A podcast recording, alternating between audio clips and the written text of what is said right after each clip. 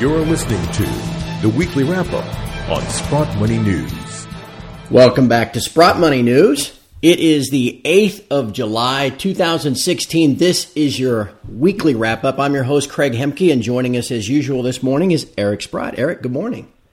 Hey, Craig. Good morning. Another uh, interesting week. Not not one of our most productive weeks of the year, but still uh, highly entertaining, one way or another.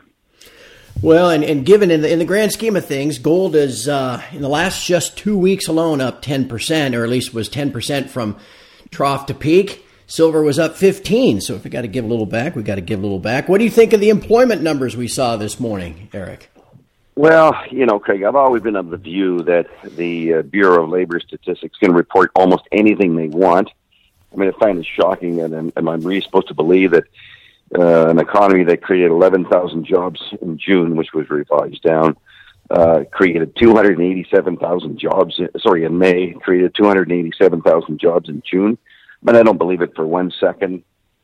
You know, a lot of these numbers are modeled, and uh, I, I can't I can't even believe as I sit and watch CNBC people debating the number that I mean the first thing you'd want to question is the number, particularly with all the revisions we have and the craziness of the numbers. So, and I noticed that the the weekly pay was only a point one, which is a big disappointment. I, I, I didn't see the hours worked yet.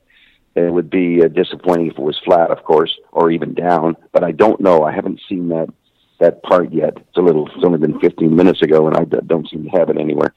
Um, but anyway, I don't. I don't believe the number. I mean, I you see this contraction going on in the uh, in business, and, and whether it's the financial business who are laying people off, uh, the capital goods business, the transportation business. I mean, it's just not um, a robust economy. I find it. I, I don't believe for one second there were 287,000 jobs created. Uh, don't forget, Eric, if you get fired from your good paying uh, middle management job and take uh, three different new jobs, working at Starbucks, driving an Uber, and delivering pizzas, that's a net positive of two jobs. Well, I mean, I'm sure that's been uh, keeping things uh, looking better for quite a few years now, okay? I mean, this has been going on for two years now where guys that had one job now have two jobs, and it looks like, you know, we got all this employment going on, and the reality is that net the net personal income is doing nothing. Back to the fundamental picture, though. Uh, it'll be interesting now, of course, because this will lead to more Fed jawboning about higher rates. But I, everyone now just is, I think, is under the assumption that it's impossible to raise rates, especially with Brexit. We now have uh, over fourteen trillion dollars worth of sovereign debt around the world that is, has a negative yield seeing global demand everywhere surging. Uh, let's talk about that fundamental picture, Eric. Has anything changed? Sure. Well, I mean, more and more people uh, who have to look at negative interest rates, and a second factor, their own domestic currency weakening, which is a, huge risk today. I mean, just think of the people in in England where you know, the pound has fallen by what's it fallen by fifteen percent. I mean, yep. if they'd owned gold, they wouldn't have lost that fifteen percent. In fact, they would have made the ten or fifteen percent from a couple of couple of weeks ago. Uh, so they would have protected themselves. So there's there's really two things that are causing you to go there. One is the negative interest rates, and the other one is well, what's your own currency going to do? We we almost have more volatility in currency than we have in the stock market these days. So, uh, and it just brings more and more people uh, into the market. Uh, as, as you mentioned earlier in our conversation, that we had the Japanese housewives uh, uh, taking delivery of uh, gold over in uh, Switzerland and then storing it over there because they're worried about it being confiscated. So, uh, and that that those are people who have a strong currency. Imagine if they had a weak currency. So it's just it's just going on around the world that more and more people are realizing that they should own gold. You know, you and I have seen that in um, in looking at the the amount of gold that's gone into ETFs so far this year. I mean, imagine 500 tons in half a year. And I always go back to well, if you did a thousand tons in ETFs, uh, the Chinese are obviously consuming uh, 2,000 tons. The Indians will consume whatever 800. That accounts for all the world gold supply this year. Okay, and I haven't even got to the the coin dealers or the the mints who are all having uh, record production.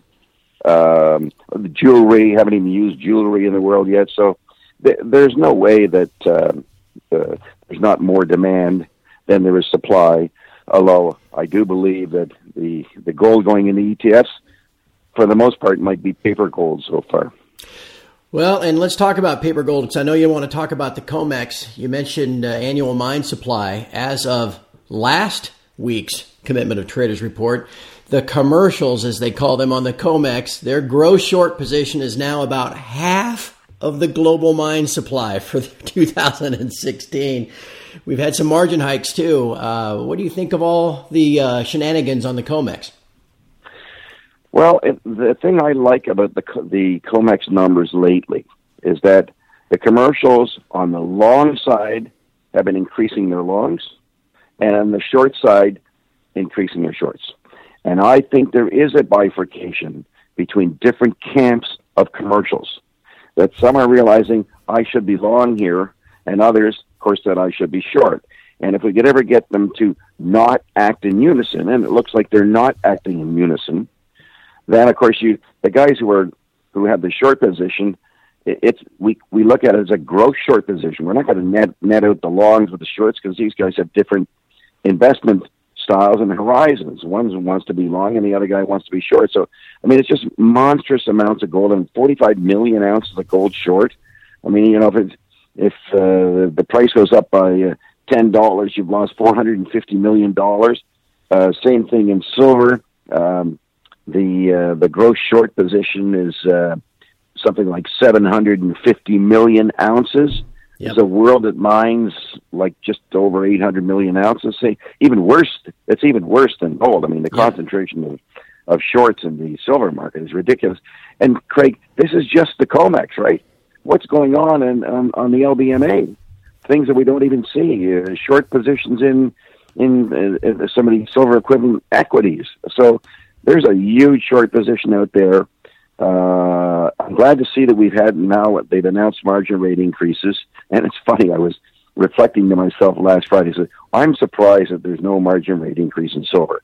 Then I said, but then again, the price has been going up, and they're not going to raise margins when the price of silver is going up. They want it to be going down when they announce the silver uh, margin increase. And of course, they announced them effective, I guess, tonight, but they announced them yesterday and of course the price was a little weak, so well, it had kind of a muted effect on the market. But if they would have announced that you know as silver was going to 21 and increased the margins at the same time, it would have been real hell for all those uh, guys who were short uh, silver. So they had to wait, even though they'd increased gold earlier, they didn't increase silver, which I think just shows that the CME is playing into the hands of the commercials.